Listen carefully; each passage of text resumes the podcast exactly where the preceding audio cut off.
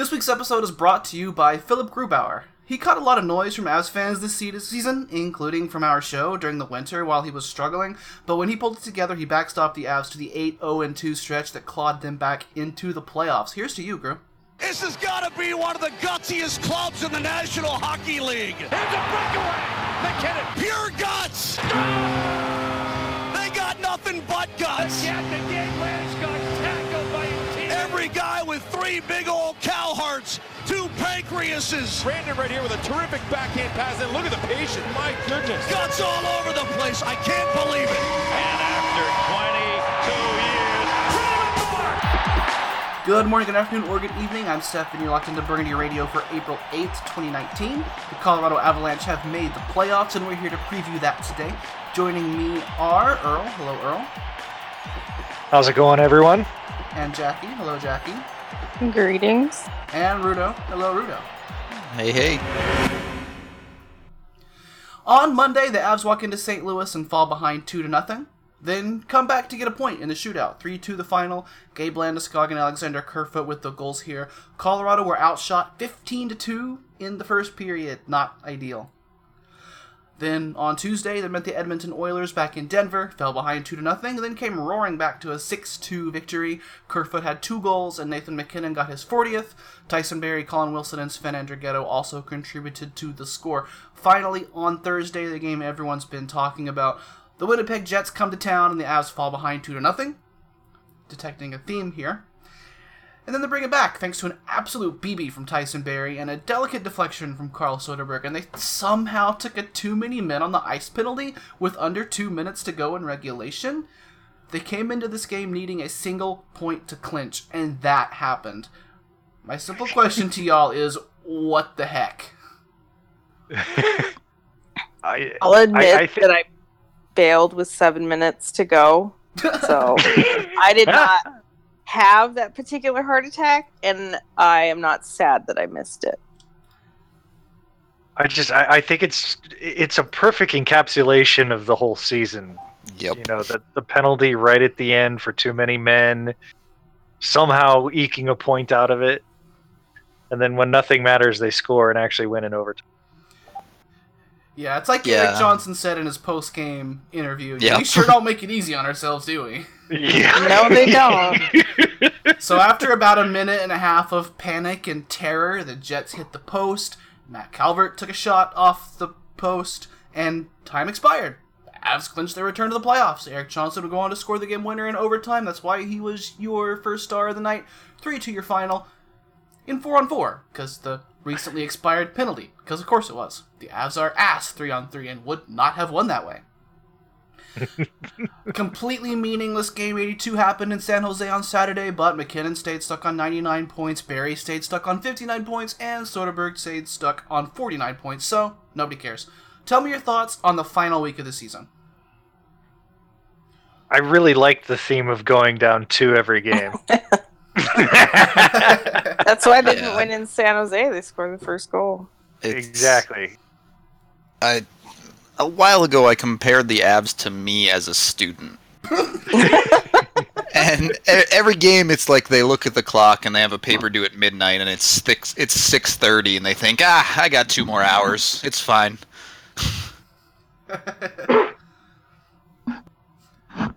Yeah, I don't. I'm not sure what. I'm not sure how you you can come out and sort of. It's not like they play really horribly in the first periods of those three games, but they they're really tentative. It, it looked like they really wanted to sort of scope out what the other team was doing, figure out a plan at the first intermission, and then execute it. And you know, it, it worked. I, I just I, I don't know why you can't do that beforehand, but you know you can't argue with the results. A bit nervous, you know, over like you said, overthinking, a bit nervous. You know, they want to have a good start. They want to score the first goal. Of course they do. It's just it's a matter of execution. It's a matter of coming together. They they always work better off of adrenaline and momentum, and they just don't have it. And it's something that we've talked about a lot. Is that it seems like they can't dictate the game they have to wait for the opponent to do something and then they figure out how to counter attack it and so that's also another reason why they just can't grab a, a must win game like that Yeah, they're completely reactive, and you know it's it's not like the problems we've seen in years past where they would come out and just you know look like they're all hungover or something like that. I mean, they had you know they had plenty of skating energy. It's just you know it's like you pass to someone and it's in their skates or behind them or not even in the same zip code or something like that. It just you know timing is totally off and you know somehow they get that together at first intermission and, and that's the more impressive thing because going to what going from what they looked like in the first periods of those three games to you know full out dominating like they did against the Oilers to you know playing solid hockey against the Jets and, and the Blues even um you know that that's that's pretty impressive that they can do whatever they did there Yeah, this has always been a team that rides off of momentum. When you look at when they give up one goal, they almost always just seem to give up another one. So you're looking at that first period, and you know, with a team that's maybe a little bit more mentally tough, it takes the Avs a lot more to get back in the game, whereas a better team might be down one nothing mentally. A better team mentally might be down one nothing after one, and the Avs find ways to be down two nothing instead. But at least they, they, never at least they never got down three nothing because i think that would have been too much right, as long as they can keep themselves in the game, once they get over the hump and get their confidence back, they'll be just fine. Well correct me if i'm wrong here but i thought that uh, veteran leadership was supposed to fix that Well, um, you know, I, it, it's it's you know it, it's sort of the holy grail for the Avs. It's they can't you know they they they can't get over the hump until they have enough experience, talent to you know be able to you know overcome these poor first periods or you know poor third periods or whatever the malaise of the week is. Um, but I mean, to me, it doesn't look like it's a vet leadership problem. Um, and I'm, I'm not sure what it is. I mean, you know, obviously being reactive and not really having a style of their own is, is a lot of it.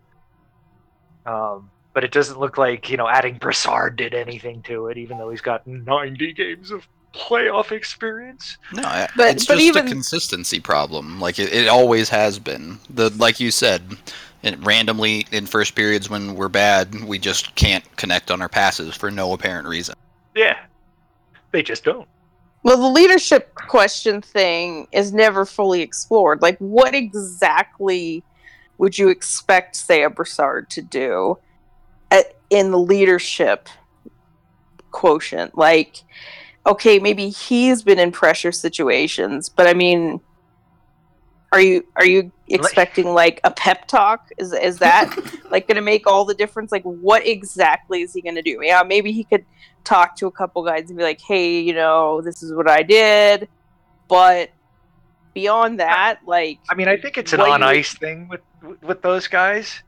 I mean, unless Brassard is passing to himself, you know, the experience isn't going to help. You know, you know, it's like uh, you know, if you have theoretically two experienced guys that aren't shaken by being in pressure situations, that that would be, you know, where it might help. But you know, just having a guy like Brassard on the ice by himself, you know, with with two guys that that aren't experienced. I I don't know what that gets you. Well, he's not in a big role either. Like, what difference is it going to make? Right. Like, It, it the might actively hurt you when he's the one missing passes. So Right. yeah, where and I mean, experience helps is for your your big players, EJ and MacKinnon and Landeskog and everybody. Like, okay, it helps that those guys go through the playoffs, but I, but those aren't the guys you're buying. It just it makes no sense to me either. Right, and and when you see in the pressure situations, a lot of times these guys that they get for their experience are the ones making mistakes. I'm not saying they're the ones only making mistakes, but you know, everyone's making mistakes. They don't make any more or less than anyone else. You're looking at that like, so, you know, why did you do this? I mean, you could have had someone with more talent that's inside your organization be doing the same thing. you know the the experience and the leadership doesn't seem to make a difference here. Well, this is where multiple playoff appear- appearances will really do the team, you know, a lot of benefit in the long run. Because you come around this time next season, you'll be able to have Nathan MacKinnon and Gabe Landeskog and possibly Tyson Barrie and Sam Girard, and just look at the team say, "Look, all right, we've done this. We've done the winning. We we know what's about to happen. We know how nervous everyone's about to be, how bad everyone's gonna want to both, you know, win the game and also not fuck up and lose the game. So we're just gonna go do it, and y'all can follow us." That's what's missing. Yeah, but don't you think? Well, I mean, I, I, mean, I see that, but I think what's missing more than that is having a style of their own, and that's something that, you know, I, I think they should have been building over the last, you know, year and a half at least. And it's, you know, it, it's kind of troubling that it hasn't come forth yet. Is they don't have a style. They can't go out and say, "This is how we're going to play," and the other team is going to have to react to us we're going to dictate this game and you know either they handle it or they don't but we're going to play our way and and you know having to be the reactor all the time um, I, I just I, I think that's something that probably makes them more inconsistent and it it, it it probably loses them more games than we give it credit for Is there a weird squeak on your audio, or is that your dog? we have some birds here Oh, okay. It's spring. We're not quite It's back spring. to the birds yet. The Avalanche are still playing hockey, so tell them to shut up. We're trying to record a show. Stupid birds. it's a robin i think But no, what what you're missing with with additions like Derek Brassard is that yeah, sure, he he may have all the playoff experience in the world, but he just doesn't have that sort of you know team leading on ice skill that maybe he had at one point. And right what what you're looking for is your best players to be your best players and lead the way by example, Joe Sakic style. Well, yeah, and you want your best players to be the leaders. You you don't want someone to come in for the last twenty games of a season and take over a room. That's very counterproductive. I think that that's kind of what we saw when we had Iginla. It it doesn't help. Like you need to organically grow I leadership. mean, I don't. I don't think they got Brassard to be a raw, a rah rah guy in the room or anything like that. I mean, I think they they do pick up these guys so that they can, you know, be consistent and predictable on the ice, and that's just. I mean, that's just not something that, that Blech. hockey players are. You know, I mean, the, hockey players fit into a team, and then you know, no matter what their genre is, they they tend to adopt the genre of the the players that they play with. Which is So- why it's so odd that just in the hockey culture and the whole deadline, and you got to get someone. Like if you're a playoff team, you have to get someone, and it's just silly. Like how many really make a difference? There's probably maybe one guy a year that Stone. yeah that a team gets at the deadline and it like makes a difference. Everyone else, it's just kind of like rearranging the same old, and it it just it's such a waste. I think, Even but that's hockey. to Steph's point, when you're looking at these games, yes, obviously the Avs didn't start strong like we would like them to, but against the Blues, the Avs' first goal came from Landeskog, and then the tying goal, MacKinnon and Landeskog got assists on. Against the Jets, the Avs' first goal came from Barrie, so he's helping there. MacKinnon and Johnson end up getting the OT winner there. Against the Oilers in the middle there, Avs' first goal comes from MacKinnon, assisted by Landeskog. So those guys are stepping up and leading the team. It's just Yeah. not coming immediately for some reason. Right. And that's, I mean, that's one thing that I, I, you know, I don't know how you can do it. I mean, like developing a style is something that you can't try to do. Um, so it's it's going to be interesting to see next year if they end up doing it. And you know, like you said, it's it's going to have to be organic. It's going to be have to it's it's going to have to be something that they um, sort of figure out on their own and are able to inflict their will upon opponents most of the time. And I was I was looking through some numbers today, and it's pretty funny that um, the Avs had four um, streak uh, four streaks where they had uh, ten or more games without losing two in a row. And there were streaks of 11, 13, 11, and 10 games. And they got 70 of their 90 points out of those 44 games. And the whole rest of the season, they got 20 points and 38. So it's just it's so streaky and inconsistent.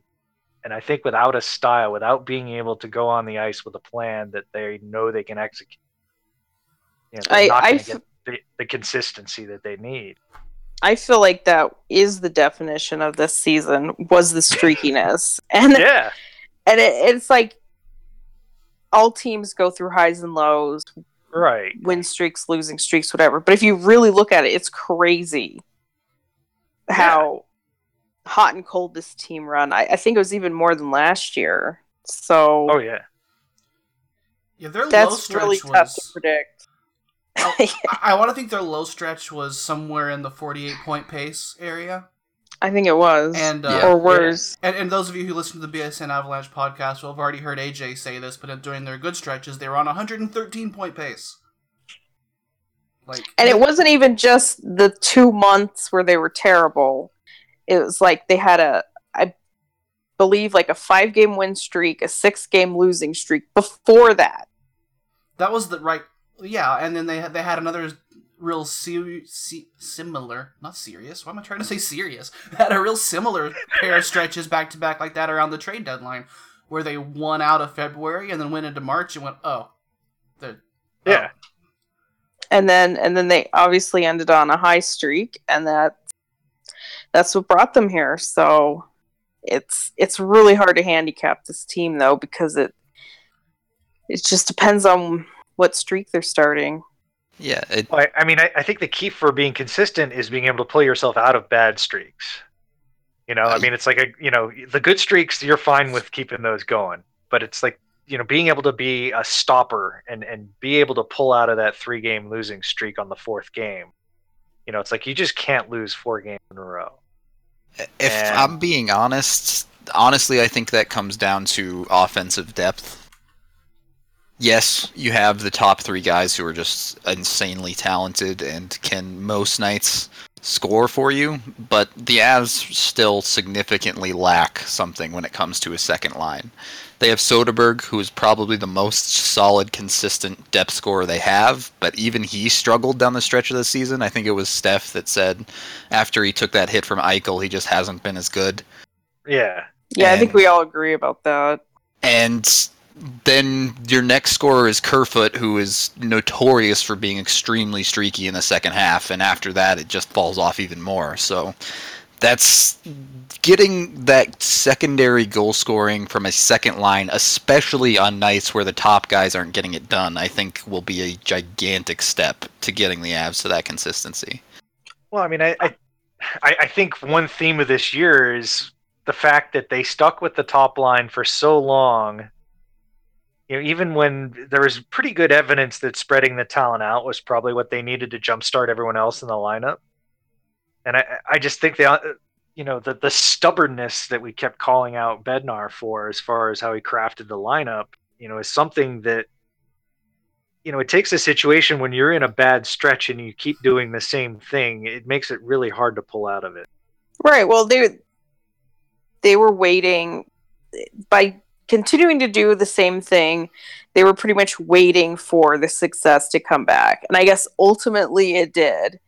But could they have mitigated some of those losses by being more willing to try to change I- things up? Did it? I don't know that it did. Because the first like comeback stretch was spurred by them breaking up the top line entirely, and then they slowly moved them back together, and we sucked. And then Landy got hurt, so they had to break up the top line because Landy couldn't play, and we got good again. Yeah. Right, and so they actually had to do something with the Soderberg line, which I am a bit shocked since Nieto's been healthy. They didn't just immediately put that line back together. But hey, they kept winning by not Yeah. putting that line back together immediately. maybe they learned Yeah, something. I would also say a reason for the streakiness is the power play, and I know that we've explored the power play a lot in depth and that it has been somewhat successful, but there are just so many games where it could have made a difference, especially late in the game, and they, they could just get nothing. Yeah. But I then mean, at the same again, time, we, we know the number. there was a week this stretch when the Avalanche basically only scored on the power play. Like it was Yeah. a massively clutch part of their win over Arizona on the 29th of March, which is kind of consequential. But yeah, there was like a month and a half where they got like a power play goal. Right. It's. It, I've said this before, but I, their scoring on the power play appears to be random. and I know you know.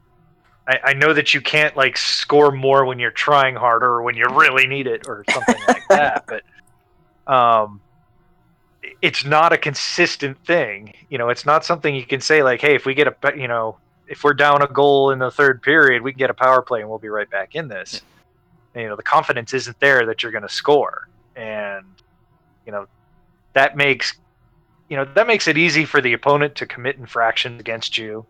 Maybe they get called, maybe they don't.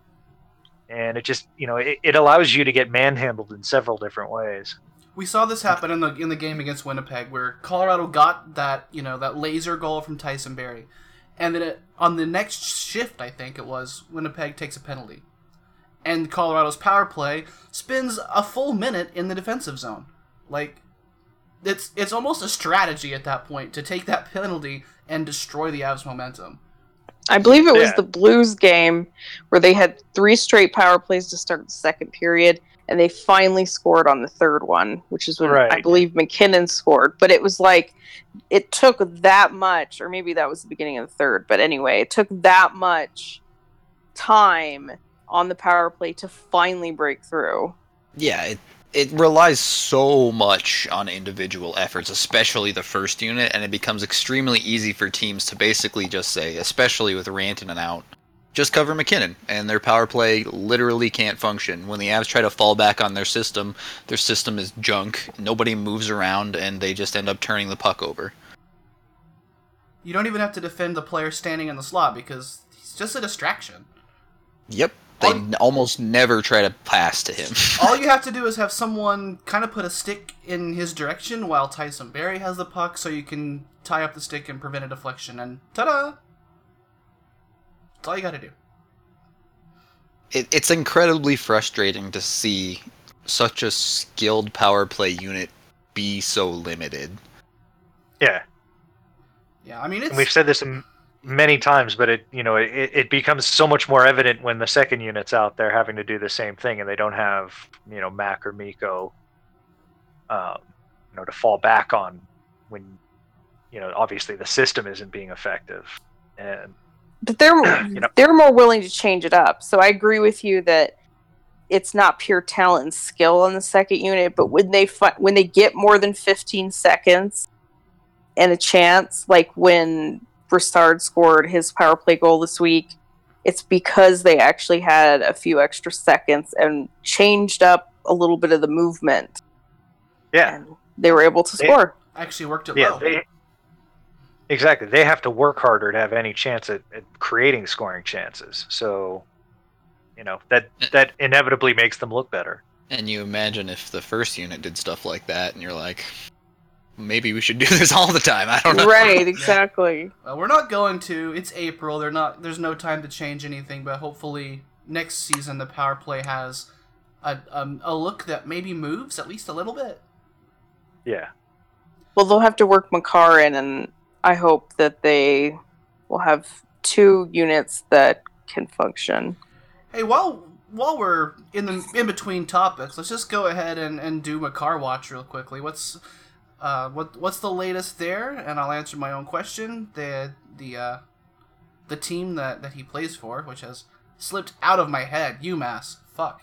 Uh, UMass is in the Frozen Four. They're playing DU on Thursday, um, and then the national title game would be Saturday, right? Yeah, Correct. Assuming that that his team wins on Thursday. they should. Well, the be Hobey Baker Award is on Friday, and I assume he'd probably be sticking around for that. Yeah, you have to So- imagine he's basically a shoe in for that. Even if his team lost on Thursday, um, it makes more sense for him to potentially join the team for a game three at home than for a game two on the road. Right. Yeah, I think we're kind of targeting that game three as, which is on Monday, I believe, It is. as as a good chance that he could play in that game. Um, I don't know if it'll take a few days for him to get the old U.S. work visa. But then again, I believe since game two is in Calgary, I don't know if that makes it easier for him to play in that game. But that's kind of getting ahead of ourselves, especially if he wins that game on Thursday. He And- plays Saturday anyway, so it doesn't matter. Yeah, The fact exactly. that he's already living in the U.S., it should be pretty easy for him. But Yeah, it's a student visa. It's a different deal. I, I know, but they're way quicker about getting it done if you can already prove your residency. Did you say Yeah, way quicker in relation to something with the abs? well, I, I don't I think mean- it'll be an issue, but it's it it's something like if he's available and then he's he's not playing, people are going to wonder what's going on. I just thought I'd mention it that it is something that may or may not be a hurdle, uh, which I'm sure they would clear fast because the U.S. and Canadians are. It works pretty fast. If it's a European, that's when you have to wait like a full week. Yeah, totally. I mean, if if you follow competitive gaming at all, you know that visas are killing esports, and I would really hate to see visas kill the NHL playoffs as well. But we'll we'll see what ends up happening with uh with with that. But at any rate, for we we hope that Makar is still playing hockey on Saturday and is able to you know bring himself a national title, and as and Hobey Bra- Baker when he finally does join the Colorado Avalanche. I guess the assumption is that he will be joining the team. I the think se- series is so. over. I think they've teased it enough. They teased it on altitude. Like every every news report you see about the the Avs in the playoffs, they talk about Makar playing in the playoffs. It just seems like it's something that's known at this point that he is going to join the Avs. But I guess there's still always the question: Should he? Are we all in agreement that he should? How do you guys I- feel about that? I think there's probably one situation where he shouldn't, and that's if they go down three zip and he still hasn't played yet.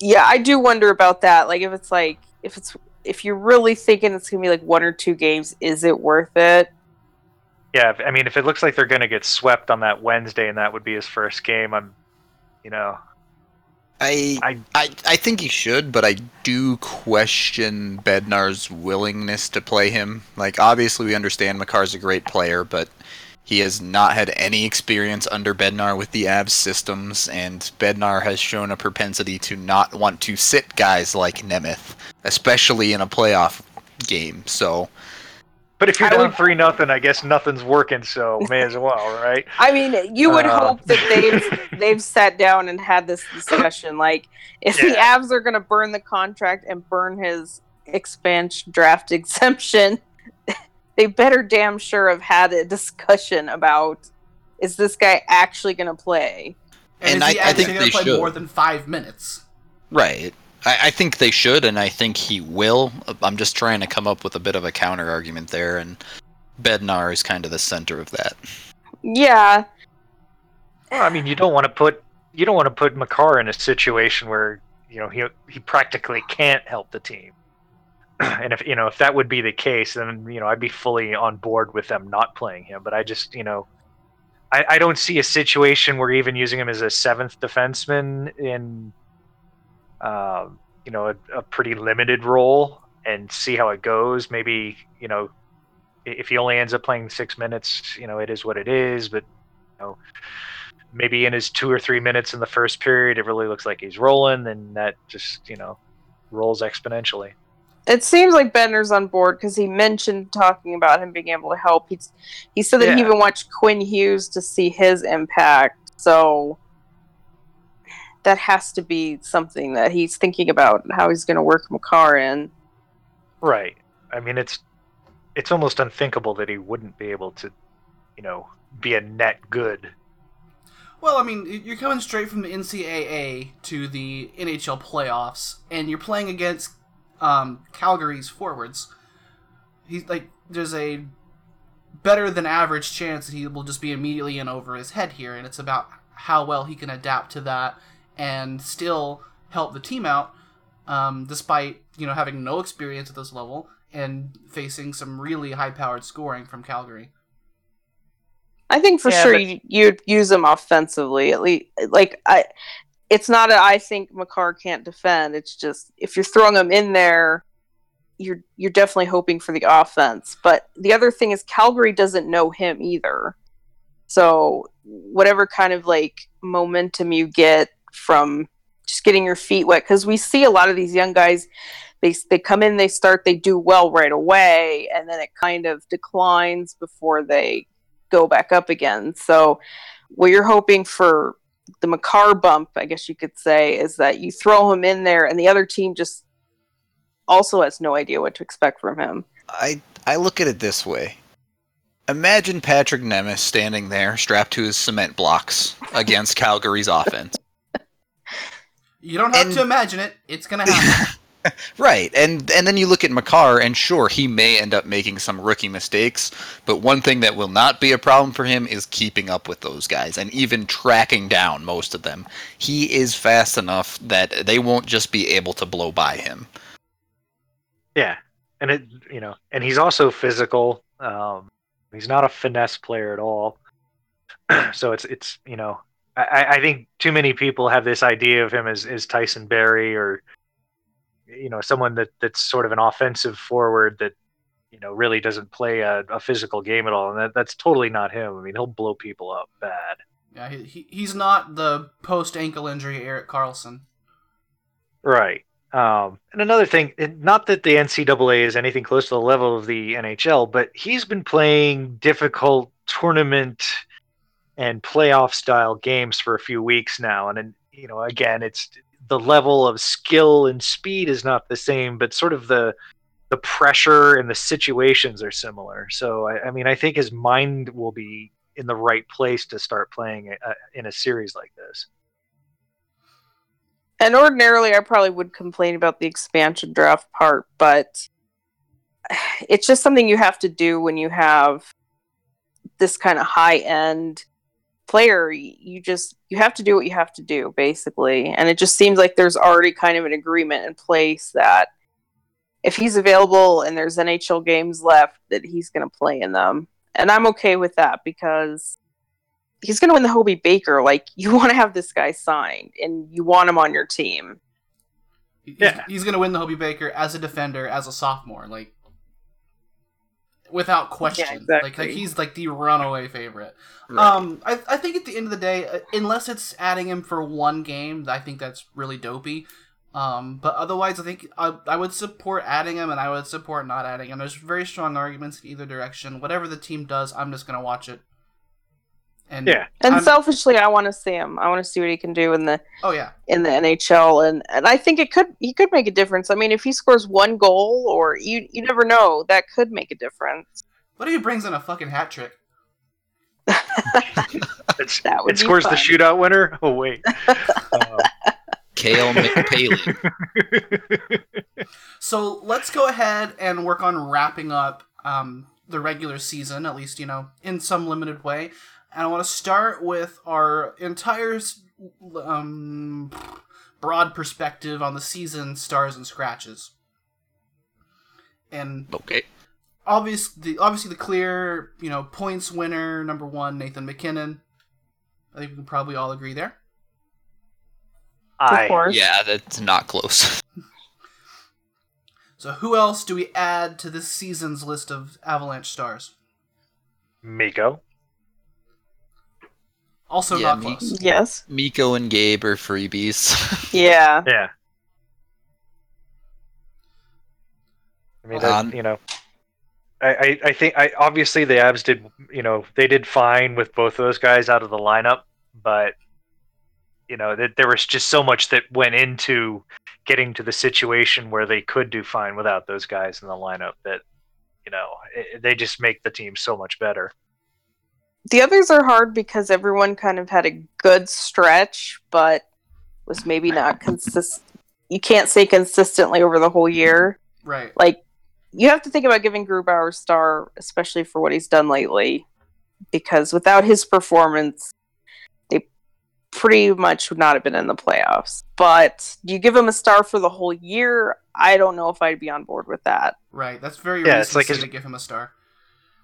His uh, I mean he, he's sort of gotten back to pretty much average in his numbers and it's taken a you know a king hell streak like he just had to to do that. Yeah, he's got an insignificantly positive goal saved above average right now, which is Right. no small feat considering that his that he was like a 870 goaltender for a while. Right. So, you know, For- as far as a whole year star, I, I have a you know I have a hard time doing that, but I'm also not one of the people that thinks goaltending was the the main issue during the malaise. So, I, I'm fine with giving him a star. And I'd say he worked his way off the scratch list, but I don't think I could give him a star either. Yeah. if we're looking at three stars, then we have a really hard decision to make, in my opinion, because you have to leave off one of Gabe Landeskog and Tyson Barrie. And yeah, I, don't know I which agree. which you leave off in that situation. It's very difficult. I think you probably have to leave Barrie off because, like Yeah, I we wouldn't talked about, him- that inconsistency. Um, Yeah. it, he had some very low stretches, but at the same time, how many sixty-point defensemen are there in the league? You know, I know he only had fifty-nine or whatever, but that's a hard thing to do. Yeah, I mean, I you know, obviously the last two weeks have really you know jacked his you know case up for for being the third star, but um, I you know he he's been very good. I think he's you know I think he has the same goals scored as he did last year and a couple more points. So I mean, it's nice to see that consistency sort of year to year, but he's always been very streaky and, and sort of disappears around the middle of the year for a while. Yeah, like Uh, between December, I think it's December and March, he had nine even strength points. That's not Yeah. enough. That's that. Even if we say with Barrie, you forgive some of the defense because of what he brings you offensively, but you can't disappear for that long at even strength and get credit for his offense. Right. And then I'll circle back into my own conversation here and add that Tyson Barrie's like vital offensive impact wasn't really felt per se until Gabe Landeskog was down with an injury, which Yeah. means that the more important player here was Gabe Landeskog. Yeah, I think you're right. And I, you know, and we can always give Landy extra points for all the things that don't show up in the scoreboard as far as so taking some of the tougher duties that allow MacKinnon and Rantanen to play the way they do and you Yes. know And the hair. I thought Land- I thought Landeskog had a fantastic season. I mean, I'm not holding him getting injured against him, no, of course not. at, yeah. but to hit to hit 30 goals and 70 points for him is like there were a lot of players that had career highs, but I, I think his career high was the most significant. Yeah. And it, and he's over a point per game, even though it's only seventy. What what did he end up? Seventy three, something like that. Um, I think seventy three and seventy two games, something close to that. I don't have this up because I'm like just not smart at all. 75 points in 73 games. Actually, I think I do. Um, but you know, having three guys that are a point per game or better, um, you know, you're just like, wow. And know, I- you- how many times did we dream of Matt Duchene finally being a point per game player? you know, um, Yeah, it's a little bit it of a tends to difficult not- league. Even hitting 30 Yeah. goals, yeah, like sure, but it was like how many years did we go without 30 a 30 goal score? How many years did we go without a hat trick? It's yeah, that it is like that a, was preposterous. Like, give me a break. An I remember- hat at the Pepsi Center is a unicorn for a while. the Landeskog playoff prophecy was any year that he scores 60 points and 25 goals, they've made the playoffs. also, any year that Burgundy Rainbow has been in existence, we've made the playoffs.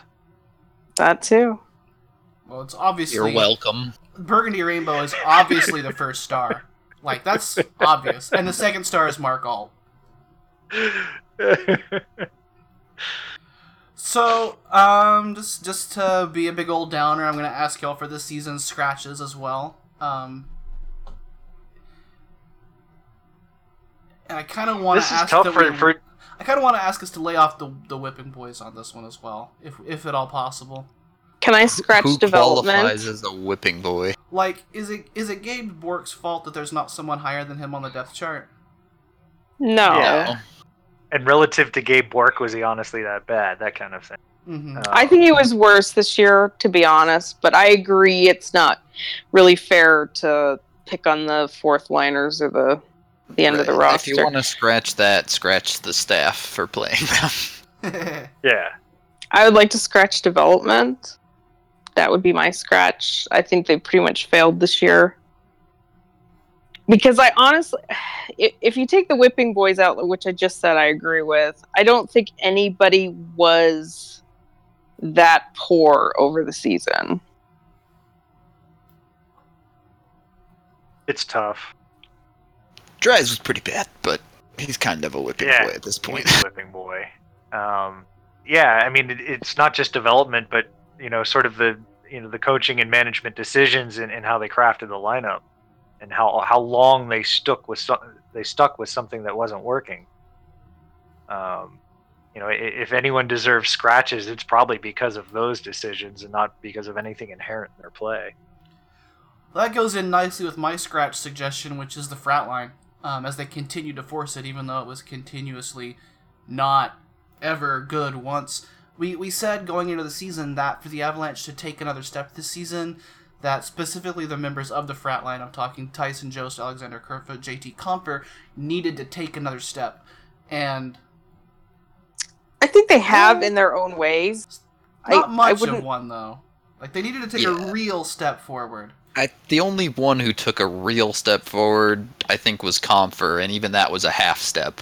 Yeah, So none of think them Kerfoot- got to the level we wanted. I, I, Tyson Jost definitely finished the season strong. I, I want to make He- that very clear. They're all moving in the right direction, just And slowly. It, I think it Kerfoot him- has to g- g- get credit for. He scored eight points in the first six games Mikko was out. He was a huge part of why they were able to go 8 0 and 2. Sure. yeah. It is uh, with, with mean, I- Tyson I Jost. said- I think it took like 65 games for him to finally start going in the right direction, and for whatever reason that might be, it, he was just not good enough for a very long time. Yeah, I mean, I, I said this the other day, but I don't think that the, the kids on the frat line did a great job of, you know, doing what the Avalanche sort of had them square pegged into as far as roles. But I do think they all improved as far as who they are, you know? Um, used properly, these guys can all do their jobs well and be productive. But it's like the, you know, the the staff and management didn't seem to realize what those rules ought to be at the beginning of the season. And I, you know, I think that sort of goes back to more of the, the coaching management getting a scratch for that because, you know, they they just they look like they don't know what the, those guys were were, you know, able to do as far as helping the team at the beginning. Yeah, a lot of the things that we complained about through this season aren't invalidated because they made the playoffs. I mean, obviously, it's a happy time, it's an accomplishment. They did more right than wrong, I guess you could say, by finally arriving at this point, but there's still a lot of things that they can improve on, and a lot of things that are founded in org- organizational philosophies that need to change. But hey, for now, for the next however many weeks, it's a party. Yeah. Yeah. The, Yeah. the good shit to bad shit ratio this year came out very slightly positive, which is Yeah. Yeah. Just kind of piggyback, piggybacking off of that thought, my scratch is everything involving the Derek Brassard situation. uh, Yeah. The trade was bad in concept when we made it. It was bad in practice on the ice, and Derek Brassard was bad. do the Avalanche make the playoffs without Derek Brassard? I don't think is even a question worthy of discussion. Like, Yeah, it's right. That, did, he So the scored some goals, but that anybody can he scored some goals. four goals in 20 games, and that zero assists. So he was on a 16 point pace yeah. for an entire season. Yeah.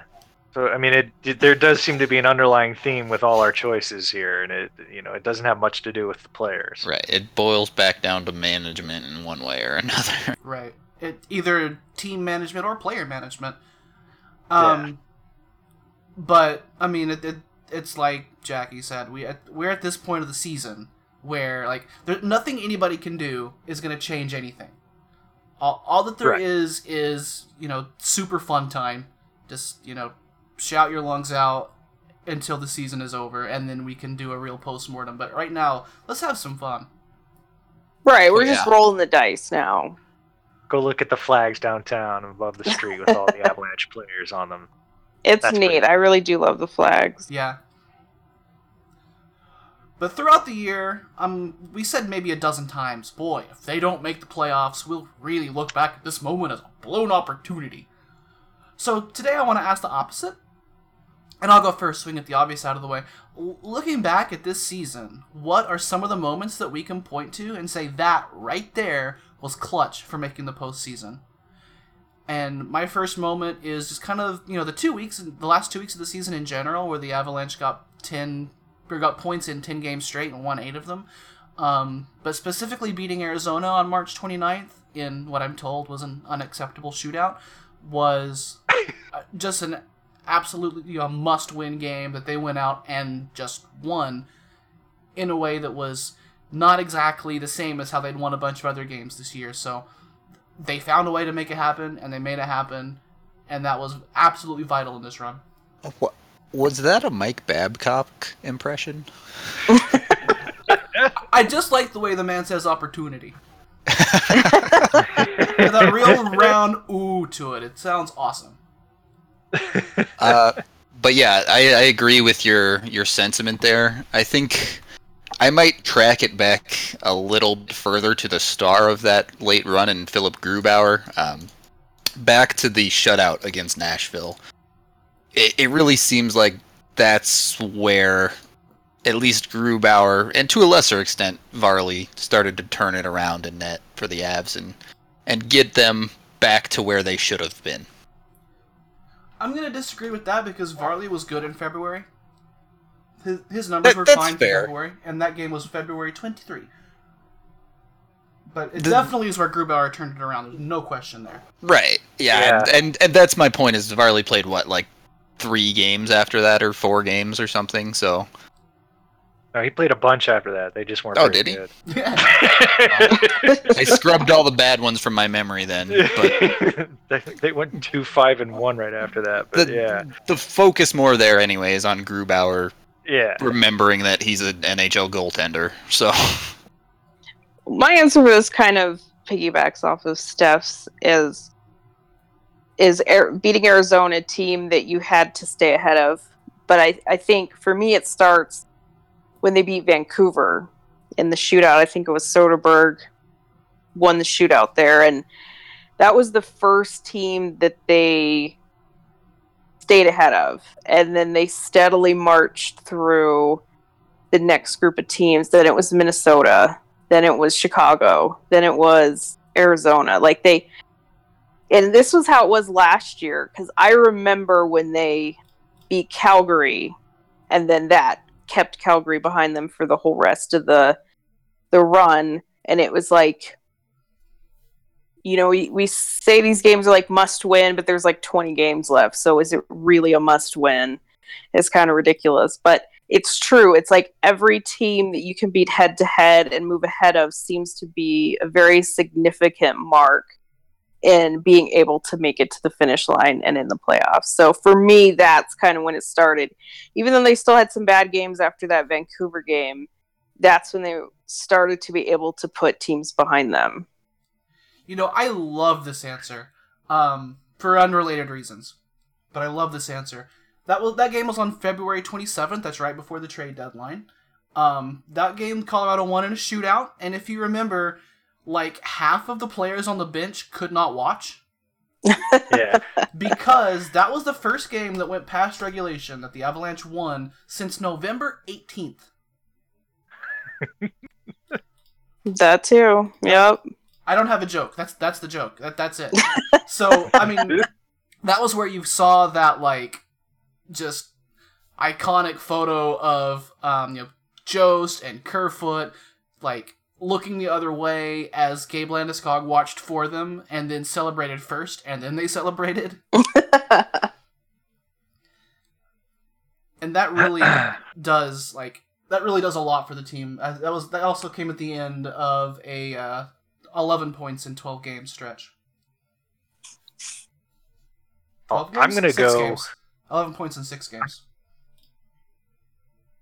I'm going to go way back to very early in the season. The Avs had gotten off to a really good start. Um, they were, I think, they were seven two and two in their first uh, eleven games. Uh, but then they went on a little bit of a losing streak. They lost five in a row, and they, they had a, a loser point in there against uh, Vancouver on that awful trip to Western Canada. Um, that was when they had a week off, and then they played a back to back, and then they had a week off. yeah, and Seems good.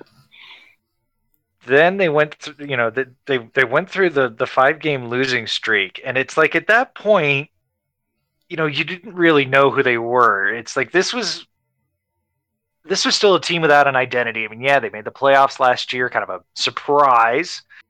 Uh, a lot of people didn't think they were going to make the playoffs this year just sort of a, a little bit of a regression and maybe they didn't make enough moves over the, the summer to, to stay competitive. Uh, but we're really you know, we we're really wondering if they were able to, you know, be close to a playoff team. And then they beat Edmonton on the 11th of November, and that kicked off uh, a streak that is actually just as good as the one they, they went through before clinching. They went 9 9 0 and 2 in 11 games um, through December 2nd. And that got them they were tied with Nashville for the lead in points. I I guess they weren't actually leading the conference, but that was, you know, that they were very high in the standings at that point. and obviously things went a little bit sideways after that, but um, that win streak kind of allowed them to not be totally buried by playing terrible for the next 28 games. Well, it's good Um, to to remember that because all the points count the same. So if you get Right. two points in October, November, they're going to help you down the line. So Right, and, and it- that and that's true. Like every season that you have a really good start is such a big step forward to making the playoffs. Right, and they, you know, it's like they. I think they only went under 500 once, and I forget when it was. I think it was sometime in January or maybe very early February. Um, but again, you know, it's like that 11 game stretch eh, from mid November to very early December was what allowed them to not have the season be totally lost by playing terrible for a third of it in the middle. And so, I, I mean, I, I think that's it's it's probably not going to be fresh in everyone's mind when they're watching the playoff games this year, but you know that that streak is just as important as the one at the end that got the the clincher. And that's when Mikko was a god. Yeah, and I, I think he was a huge part of them being that successful early on was just how incredible he played Yeah, the, the Gabe Landeskog, yeah, we are the best line in hockey. Mic drop was somewhere in there. Um, yep. there was just- there was just a bucket full of swag on, on this roster, and we started talking about you know December being opponents that were maybe a little bit lesser than, and the opportunity to bank some points, which they then failed to do, um, which became a theme for the whole season. But the the Avalanche were able to absolutely get it done when they really needed to, but if they were just like, hey, let's get some cushion going, that not so much. Um, but that streak was the one time they gave themselves enough cushion, and it was just enough. So that's a really Yeah. good pull. I'm glad you remembered that. it held them mention. into a playoff spot for a long time they didn't fall out until close to the end of their two months of bad They got a lot of help there, but they sure did. Well, yeah. Yeah, that that's the other quote unquote moment that kept the Avs in the playoffs. Is the West is bad. Yep. uh, but I, I did want to throw an honorable mention out to our health across the entire season. Yes I know it, I- it did fail us a tiny bit down at the end there with Landeskog and Rantanen, but there were more than a few moments on the season, especially with Mikko, where everyone was going kind of, "Oh no," and then he was okay. So that's uh, you know, if if any of the big three miss more significant time, we're probably not in the playoffs. It's true. I mean, you have to you have to also give credit to Soderberg played every single game. So did Calvert and Girard. And I think Barrie only missed four games. EJ only missed two. I mean, to to have that from your, I would say, top three defensemen, basically the play every time game that is EJ's huge. played 80 games for the Avs. Right. and MacKinnon played every game. So that that is pretty good, especially when you see what some of the other teams had to deal with. Right. Um, that sort of, I, I mean, you know, that that sort of, I guess it sort of diminishes the accomplishment of making it barely into the playoffs. and the if everyone's been goalies healthy, too. And the goalies were healthy too, miraculously. yeah. As far as we know, at least. At least physically healthy. right. You know, there was a t- there was some times I started to kind of wonder um, about Grubauer specifically, just because he was so slow to move across and so slow to track pucks. It was like, is there like is there something going on to where your head is just not all there right now? But whatever. I don't know what it is. When Yeah. he took that little rest and was it February that that's it. Whatever happened there, if it was a mental reset, if it was healing something that was bothering him, Yeah. I don't know what it was, but that seemed to be a big help. And thank God Varley came back to league average for that month. Yeah. So Maybe he had bunion surgery.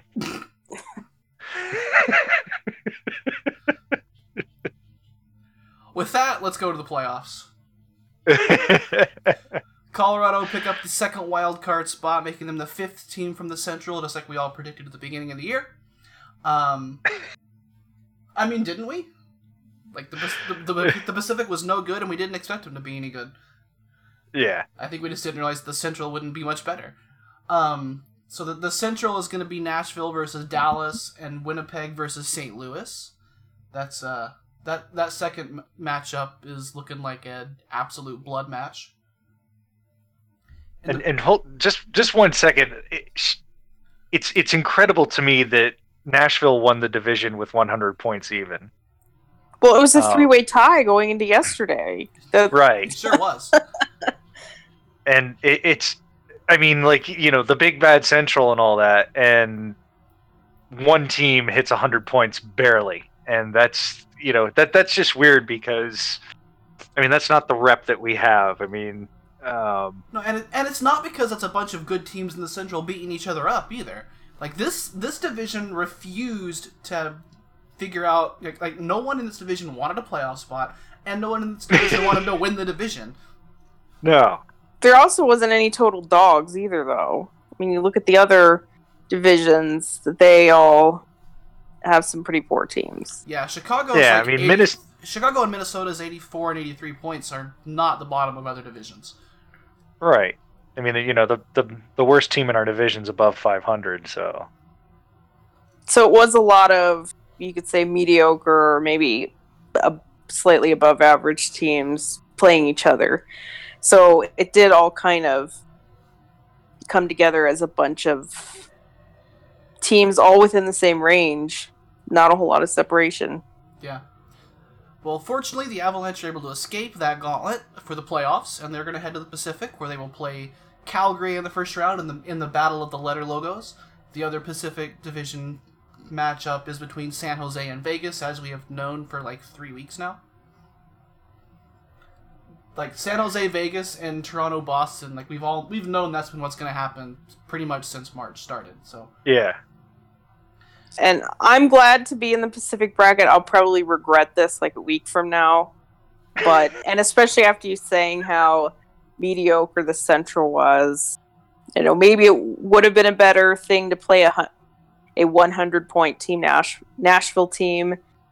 Maybe that would have been a better draw, but I just I'm so glad to get away from those teams. I'm sick of all of them. I'm sick of hearing about them.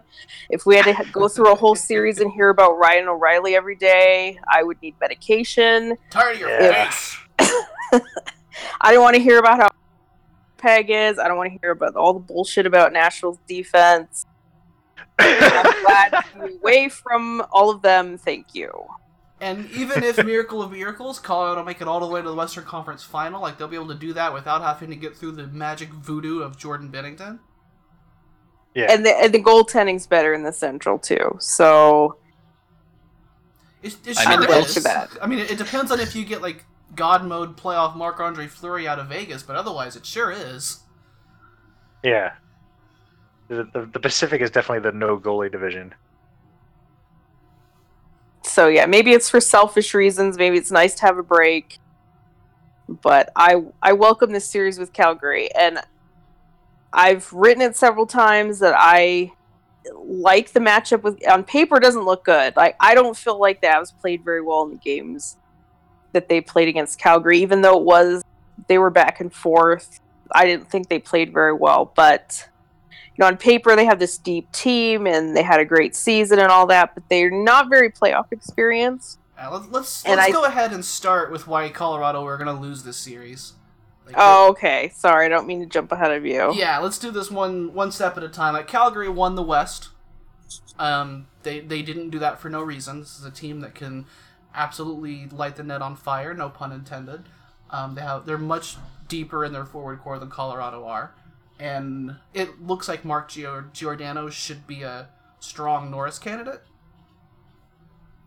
And I would say the one main reason they play physical, and the Avs are going to have to deal with that. And I, th- I feel like that was really their downfall in the game in the regular season against Calgary. That, um, that I think they could match them with skill, maybe not depth necessarily, but I think skill for skill they match up fine there. It's just then Calgary can turn up the physicality, and the Avs can't. And I think that's why they lost all three games they did against Calgary. See, I think I- it's kind of the opposite of that. Because offensively, I agree they can match the skill, but if our defensemen end the series with their jerseys facing the correct direction, I think it'll be a miracle. Be- because we're way less set up defensively to be able to defend against a team with that much speed and skill. One thing Chantal mentioned in the uh, Burgundy Rainbow Discord today was this kind of a fear of, of how hard Calgary forechecks. And one thing we've seen time and time again this season is if you're not Tyson Barrie or Sam Girard, the Avalanche don't leave the zone with with a forecheck in their face. It just doesn't happen. Yeah, and that's something that Not I think puck. Bednar and the staff are going to have to figure out. Like, there's no excuse now just to say, "Oh no, we just got forechecked." Like, you have until from Sunday to Thursday to figure it out. Like, what are you going to do? You can't just succumb to it. Like they're gonna forecheck you hard. It's part of hockey. It's like going into a basketball game and going, "Oh, well, the other team played a full court press. We just couldn't handle that." Like Right, they're going to have to come up with something. Like, I know the this is the people you have. This is the players you have your roster, but you have to think of something. Well, what are some solutions that we would have to that little forechecking problem that Colorado have struggled with so goddamn much this year? Just infuriatingly. Um, three Bring in words. Makar. That that's also three words. Su- support the puck. yes. Um, I, I, I think that they've, you know, everyone loves the stretch pass. It's it's sort of it's been really in vogue. Um, Calgary does love to use the stretch pass themselves. Gaudreau is is famous for sitting behind the opposing D's, but I I really don't think that's the direction that the Avs need to go. I I, I really think they need to have, you know, at, least a four a four man exit uh, most of the time. I, I don't think they can afford to fly the zone and, and you know try and chip and, and win a puck battle in the neutral zone. Now maybe after a couple games, if it looks like they're they're sort of winning those those 50-50 pucks on the chip outs, then you know they can start using that a little bit more. But I, I really think that they're going to have to um, attack the middle of the ice on their zone exits and you know and stick with it because uh, I mean the only way to defeat Calgary's forecheck is, is going to be to, to attack the middle and, and get out as a group. Yeah, I I agree, especially with the attack the middle part. The Avs just so often send their breakouts immediately up the boards, and then Yeah. their their skaters have nowhere to go. And you need to Yeah. have that extra room. You can see it when MacKinnon gets room in the center of the ice. It's a clean exit. It's a clean entry, like every single time. Yeah. And we've seen, you know, like I, I've watched Kerfoot get a lot better at his zone exits over the past couple of weeks. Um, Andrighetto, who is usually very good at entering the zone, um, not generally known as a zone exit guy, but they've been kind of using him uh, in that role a little bit, and he's been fairly good at, at, at staying towards the middle. Um, I think Mikko's gotten better this year. I think his exits and entries are better. Well, the hope is that he's back Yeah. for game one. Would they they asked JB about it at a press conference either after game eighty two or or something or something like that. He said that everyone should be available. So Yeah, he's been skating the last few days, and he's looked pretty good. He's Yeah. he's looked pretty crisp and mobile, and so I would be very surprised if he doesn't play game one. be good to get I- him back. A- Another Definitely. thing to beat the uh, the forecheck, I would say, is trust your skaters. If you, it's risky, but if you let your whoever's breaking it out, whether it be Barrie, Girard, Johnson, whoever, if you let them skate with the puck and make a move and beat a guy a couple times, that dude's gonna think twice before he forechecks as aggressively again. yeah, Yeah, I just worry all that is going to take a little bit more discipline and maturity than they have, but maybe they Hopefully could use some more leadership plan. there. but it is something they should try because I agree you're going to have to do something to counteract it. Yeah, I mean it's you know it's it's going to be tough, and they've used the the Cole and um, Nemeth pairing a lot together lately, which I'm fine with because I like Zadorov with Barrie a lot, but that does leave that pair susceptible to being trapped in the zone. So, you know, so that's that's going to be where they Hopefully, really have to work on the zone exit. placeholder. Right, but then, you know they're going to have to play at least two games without him. So Yeah. yeah, exactly. It's it's really tough. Like this definitely belongs in the why the Avs lose the series category because when you have Cole and Nemeth out on the ice together, you're asking your forwards to do something very impossible for this team, and that's play smart. You have to know which defenders are on the ice and know that okay, they're not going to be able to hit me between the red and other blue line. I've got to help them exit the zone. Right, and that's you know it, it's it's more important times ten to be, you know, responsible and stay where you need to be on the breakouts when those guys are on the ice. But I mean, I, you can really say that with anyone, even if Sam's on the ice or Barrie's on the ice. I mean, Calgary is so quick and has such an attacking philosophy on their forecheck, regardless of who's breaking the puck out. If you're not going to support, then you know they're just going to be able to get the puck and reload really quick. And we've seen that quite a bit in the last couple weeks. So, if that forecheck seems to be something that we all agree is a really tough ask for the Avs to deal with, for them to win this series, they have to deal with it. And I think we just Yeah. spend a little bit of time laying out um, how they might deal with it. But what are some other reasons that Colorado might, you know, actually pull off this upset? Uh, Grubauer keeps playing the way he has. Yeah, hot goalie. He- Uh, Yeah, it- it's always the case in the playoffs. If your goalie Yeah. gets hot at the right time, you can win it all. And, you know, convert. I don't know who like. What what's the word on the street? Are they going to use Mike Smith or the or Rittich or what? I thought I read something that they were considering using Rittich against us because he played so well against us, but Sure. I don't think I saw the primary source on that. Yeah. Yes, please don't- I mean, on a very small goaltending example, please. Yeah, Very clever. I would say Ask I would say how clever that is.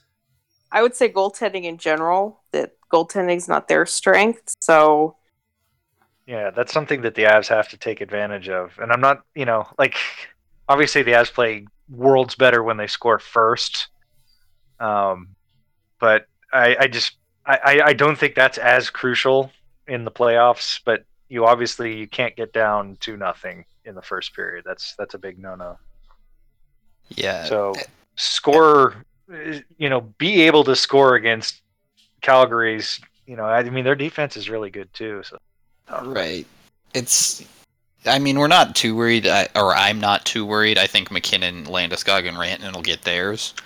But we saw it against Nashville last year. What really helped the Avs was the depth scorers stepping up. Gabe Bourque scored in two games in a row against Nashville. Yeah. That's, and that's, tertiary scoring at that point. Right, sure. Oh, yeah. But but that's what the Avs need. You know, they have all these players that are supposedly playoff heroes like Wilson and Brassard, so it's time to be playoff heroes. And Sven was a playoff hero last year. I, I remember Wilson being a playoff hero last year himself. He was very good. The first two games, yeah. And what I was mentioning earlier is just that Calgary is playoff inexperienced. I think they only made it twice in the last 10 years. one, one of them they So- lost to the Oilers. And their last appearance was two years ago. They didn't even make the playoffs last year. So I think that's going to even the playing field a little bit too, because you look on paper, they won the Western Conference, they had a very strong season, they have good depth, and that's all true. But when they're kind kind of coming at it from the same place the Avs are, as far as that experience, I think that's because it could they could be kind of having a little bit of a why not us, you know, maybe a little bit better than they really are, and that's gonna put them so much more evenly matched. I think. Well, all, Yeah, I the, mean, I think all the that teams in the the Pacific event- are buoyed. Like their points are buoyed because they played Edmonton, LA, and Anaheim a lot, Like I'd be a lot more scared about San Jose And Jose, Vancouver. and Vancouver. Well, for example. I, I leave out Vancouver and Arizona because those other three teams are just on another level. I honestly would almost rather see San Jose in the playoffs just because they their goaltending is so bad. but we play them so bad. We, I Yeah. mean, well, sure, but like, Of the options that the Avs had, were there any that, other than maybe Nashville, that you really think the Avs can beat? uh, Oh, They yeah. shouldn't beat Winnipeg, but they did look better against them in the last. I was I would have taken Winnipeg in a uh, in a second. I, I think they look wouldn't. awful. Win- Winnipeg are on the struggle bus, but playoff Winnipeg is a little bit different because Yeah. they can get away with slightly more murder. They would But grind us into the dirt. the the only team in the West that I actually am happy to dodge is St. Louis, just because that goaltending magic is uh-uh, no, no thank you. Agreed. yeah, I wasn't looking forward to St. Louis either. Calgary very beatable. San Jose, you can score on them. If you can score as much as they can score, then you've got it. Vegas, their goaltending is a question mark too. Yeah. Nashville, But- a little bit weaker than normal Nashville. Winnipeg, finishing the season on a real squeaker. Dallas, definitely not much better than Colorado. Oh, definitely not. I'd love to play Dallas. Yeah, I'd if we, feel- if that's we could have matched up against confident Dallas, about. that would have been alright. so I mean, who's scary is like St. Louis's goaltender and Winnipeg's illegal murder. That's about it. I mean, I think if if you know, say say the Avs do make it past Calgary and Vegas does make it past San Jose, uh, that would mean that the the Knights probably had some pretty good goaltending. So that that does make them a little bit scary. It would be fun to play Vegas. Yeah, It sure I would. I think think- it'd be a good series. It'd be a I lot more fun than uh, than going to the Shark Tank at least twice. Because Colorado sucks there. They sure do. I don't like playing the Sharks. And also watching games in San Jose, like the camera's bad, the color is off. Yeah. Like, ugh. Ah. Yeah, The don't, have, last don't have any lights. We beat the Sharks in the playoffs. They scored on themselves. So They Yep, that was absolute highlight of the Avalanche history. Um, but I'll take either one if it means Colorado got through Calgary. I, I maybe I'm the pessimist, but I don't see that happening in reality. Uh, we'll get to playoff. We'll, we'll get to playoff predictions right after we mention uh, what's going on with the Eagles playoff run. It's dying at an alarming pace. They'll probably be eliminated fairly soon. They've just been Um, losing games, or their opposition got Yeah. hot, or what? They've uh, they've gotten three points in their last six games after a nine game win streak. So well, that's pretty bad. yeah, they ran out of gas. Well, and they gave up on all the kids, tried to Yeah. veteran squeak it out, and guess what? It backfired. Well, they if they tried to veteran squeak it out, how come Colorado's had Andrew Agozzino this whole time? Yeah, that Yeah, was a mistake. They should have sent that's him back weird at least one. a week. They decided to play Earlier. like literal ECHL face punchers instead. So Pretty Yeah. weird. The other But- problem is that the team behind them, Tucson, had four games in hand, Oh wow, and they won all the four games in hand, so that's a lot. that hurts too. If if you look at it, if you look at the standings, the Eagles are only one point behind, but the other two, I think, the other They teams have games in hand. Yeah, they have the harder schedule. They're not winning. They're not scoring. So And We I all mean, they feel did like- get pretty unlikely. they they did get some help, although Agozzino really didn't help last night. Um, they did get some help from Shane Bowers and Hustle Hank, Nick Henry. Um, they made their Hank. pro debuts. He Oh, yeah. Hustle Hank. Yeah. Um, they both made their pro debuts last night. Um, Bowers looked really good. I mean, he looked like he'd been playing there all year by the third period. Um, yeah, he looked really good in the third period. yeah. And he's- also looks like he learned things elsewhere. It's like, oh, none of our other players do this stuff. Yeah. well, I just, I mean, I think he's just, you know, he's a real center, which, you know, they sort of don't use people in their correct position sometimes there. Um, but he's a he's a real center and plays the, the center position well. yeah, Um, he got he's- one game before they decided to throw him into the fire, though. He get, he's Um, lining up with uh, Maxi McPlug and Michael Joly in his next game. So well, that's who he was with last night. So Good luck. yeah. Um, but I, you know, I really liked this game. They they had a. It, it was great for, um, for one shift. They had a the end zone cam on at the Rosemont Horizon in Chicago, and it showed sort of Bowers playing his net front deal.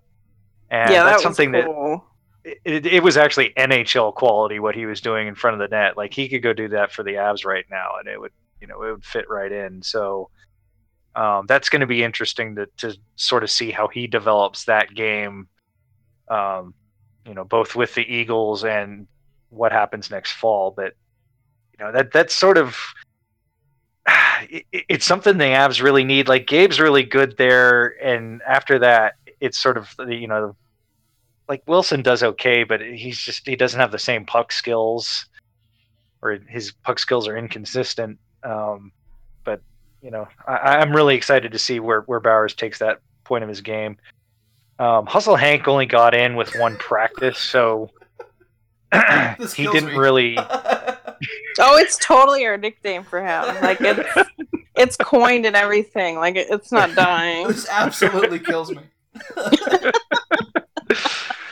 but you know he, his team the lethbridge hurricanes were eliminated on tuesday he got he got to colorado uh, probably wednesday evening or something like that. Got one practice on thursday before they had to fly off to chicago. So you know he, he looked a little iffy on some of you know some of the forechecks and some of the core the coverages and whatnot. So i i, I have a feeling like next weekend he's going to look a lot better after a full week of practice. I am Um, pleasantly surprised they played him at all, so that's nice.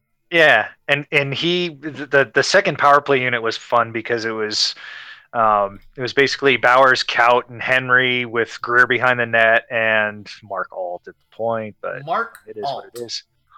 Yeah, he's But it definitely a power actually play looked like a real but power play with with talent, and then yeah, that was still the second unit.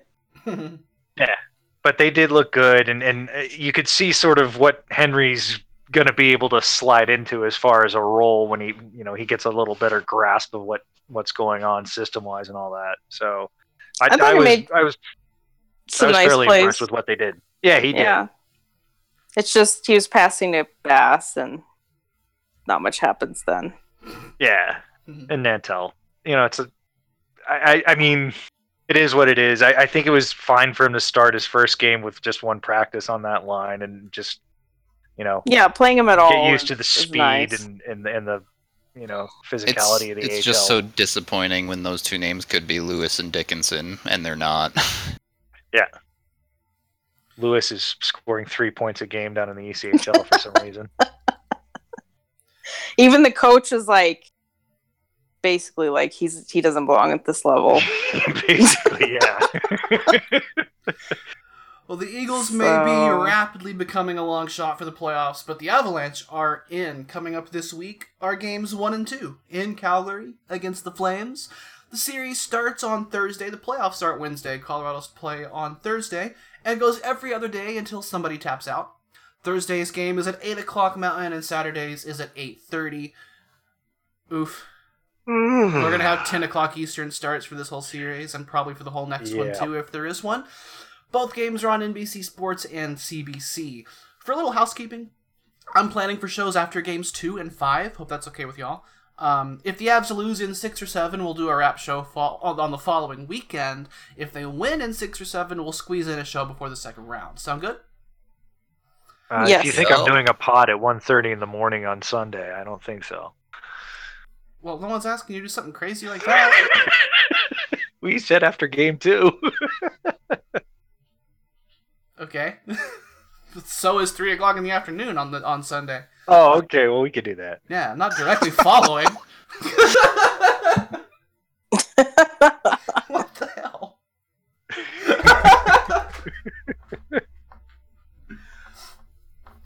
so with You with- might have to write that down for us too, what you're planning. I'm Yeah. trying to visualize that, so if you could give us a little reminder there. I mean, after game two is a Sunday, after game five is Yeah. a weekend, and then six and seven are on a, on weekdays. So it's either the following weekend or after the series. Yeah, standard schedule basically. Yeah, I think six is on Sunday, but we'll cross that bridge when it comes. Well, whatever it is, it's the remixer prediction Avalanche playoff edition. Flames on the road, everybody. I need to know who you're picking. Just for the two games. Well, first, we'll do that. Yeah. No series. One-one split. Yeah. Yeah. I think the I'm Avs take with- one. I, I think we may all be in agreement on a one-one split this Yeah. weekend. I mean, I I- just looking at what they did last year, they could have won either of, of the first two games in Nashville last year. Um, I, I I know they're not going to be sort of the surprise kids like they were last year, but um, you know, I, I think that they can take one of the the early road games. It's it's pretty stock for that to happen actually in the first round. So And so, for the whole series, I mean, if if you want to look at it kind of in that sort of what happened in the past way, Colorado could have and probably should have won two of those games in the regular season if they could have either a held it together and b got some goaltending. Yeah, So It has been a while since they played Calgary too. I That's think it's true. yeah. that may have been a totally different Calgary team back then. Because I haven't watched Calgary. Why would I do that? Yeah, they were way worse back then, but shh. Yeah, what was the last game? Was early January? I think so. Yeah, Their their big road trip. The bad road trip. one of them. but it has been a while. Is there ever a good Western Canada road trip? No. no, not even back in the Northwest Division I'm days. so glad the Northwest Division is dead. That was awful. So if we're looking at a 1-1 split, then that means that Colorado has the possibility of home ice advantage if they can p- pull it out in six. I think they'll lose in six, but I yeah, I too. definitely think they can get this series to six. I think they win in six. I think we're going seven games. And as we know, when Colorado has to win this season, they have found a way to do it. So I'm picking the Avs in seven, full homer. Overtime in Game Seven. Eh. I, I, I like breathing, so hopefully not. I guess that could be another question. How many games in this series go to overtime? Oh, zero. I, I think every game in this Thirty. series is going to be a slaughter. Correct me if I'm wrong. I don't think any against Nashville went to overtime. they didn't. No. So they're definitely due for at least one, but with with the way these teams score goals and the way that these teams can give up goals, I don't think there's any way that that this is a weird hockey series that goes to two or three overtimes. If if I mean there is a decent chance of weird hockey for the home games for Colorado because they're an hour late local. But Yeah. Well, you know that game that starts at eight thirty. That that'll be an overtime. Yeah, well, at least it's a Saturday. Yeah. Yeah, it'd be awesome if that went till three in the morning. I think there'll be one or two. I think they're due. There'll, there'll be at least one. I just hope it's not Game Seven again. Oh yeah, that's yeah. that's a little too much stress. That could happen Yeah. to other teams. The uh, the NHL playoffs are completely awesome unless your team is in them, and then it's terrible. Yep. No, that's my favorite part. It's like if they're not ahead by three goals, you just want to uh to, to you know you you want something different to be happening. I hate the playoffs. Yeah, I love Y'all the first crazy. round. They're so much fun, except for the Euro playoffs are the best. Overtime game seven is the best. It's just it's NBC. It's Yeah, that just, part there's so many things. And you know how much Pierre has liked coming to the Pepsi Center this year. Pierre Yeah, is going I'm to really do scared. games. Are, Yep. aren't- isn't round one going to be on altitude? At least for me. I don't. I don't know. The The home games, games, five, are. Games five and or game six might be. I think. What about three? That one's the one that's not on NBC Sportsnet. oh, it is on CBC. I wonder about that one. So all, It's on with- CNBC. All you need is one Is it- VPN. And Is you're that an actual primary? I don't know. For for people that live in Colorado, at least last year, all the home games were on altitude. So Okay. Yeah, the first round they usually go ahead and let local coverage still do it if you're in market, but if you're out of market, then obviously you still have yeah it's CNBC for game three. But the yeah, for these first two, we've got NBC Sports, CBC Sportsnet, and TVR. so for you game center people, you're SOL. But That's pretty normal for the playoffs. If Yeah. Altitude does the games, I might have to get illegal feeds for that. Not that I'd ever do that, but I'd think about it. I just can't imagine watching altitude on purpose. It's better than NBC. I would rather watch TVR if I could. yeah. do we have a game on a Monday? I was wondering if they were going to get McGahee in there. Game three is on Monday, and that would be Yeah, pretty game cool. three is on Monday. That would be sweet if they get McGahee, but So I think we're all in agreement for a split this weekend, and I think we're all in agreement for a long series that could go either way. Probably Calgary favored, but I think we're also picking against the odds anyway, as as a whole. Not that everyone agrees, of course.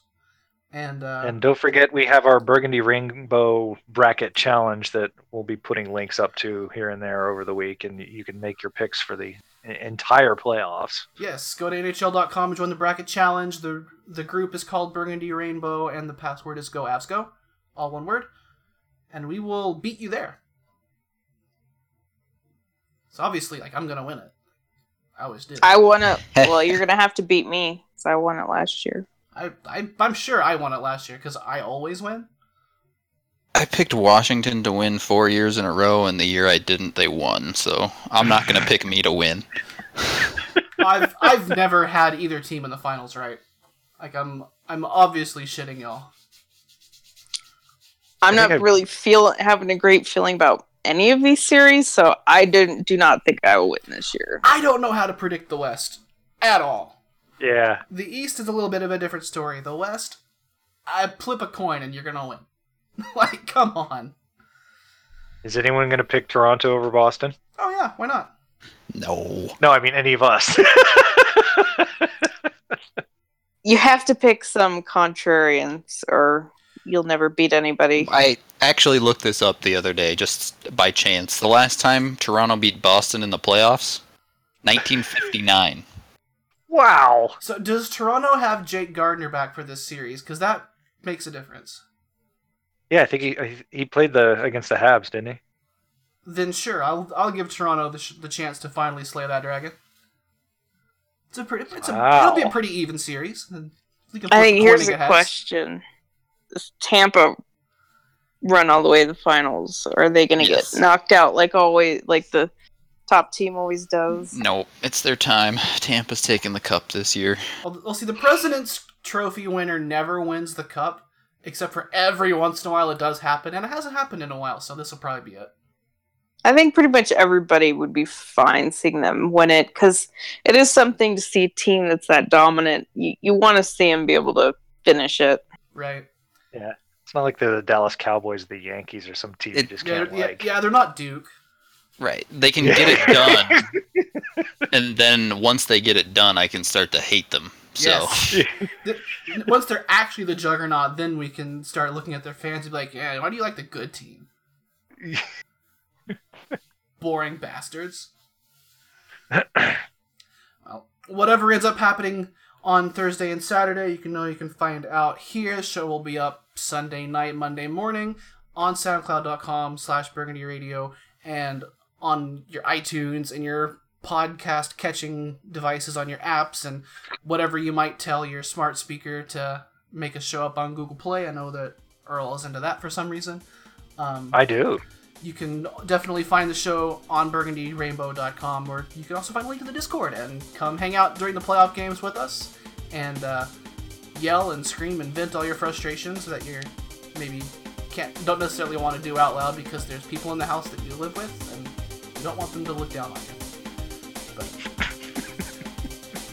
hopefully colorado come don't come back with a 2-0 deficit but if they do we've seen this week that that's apparently a good sign for them Keep your head up, keep the dirty areas, and we will see you next week.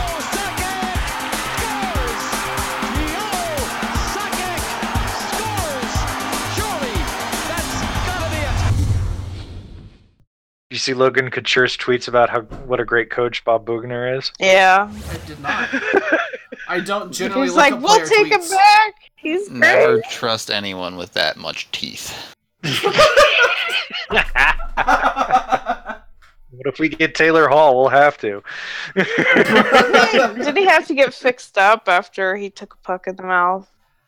Yeah, he'd find like apparently he was super self-conscious about it because he had never lost a tooth as a hockey player before that. So he was like super happy that he busted up his front teeth.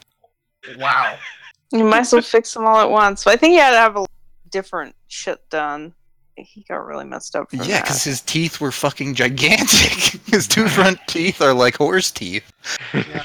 And you know, honestly, after he ro- roided up, gained a lot of muscle mass, t- to Taylor Hall looks a lot less weird. yeah. Sorry, the NHL doesn't have a steroid problem. He doesn't have the horse face as bad as Couture, but it's it's still there.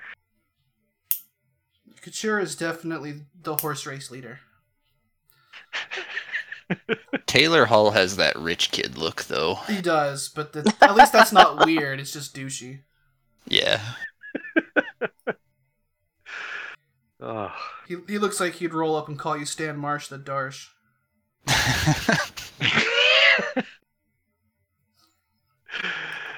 oh boy. All right, I think this was a good show.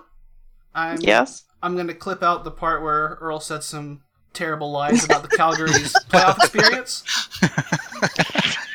I thought you were gonna say when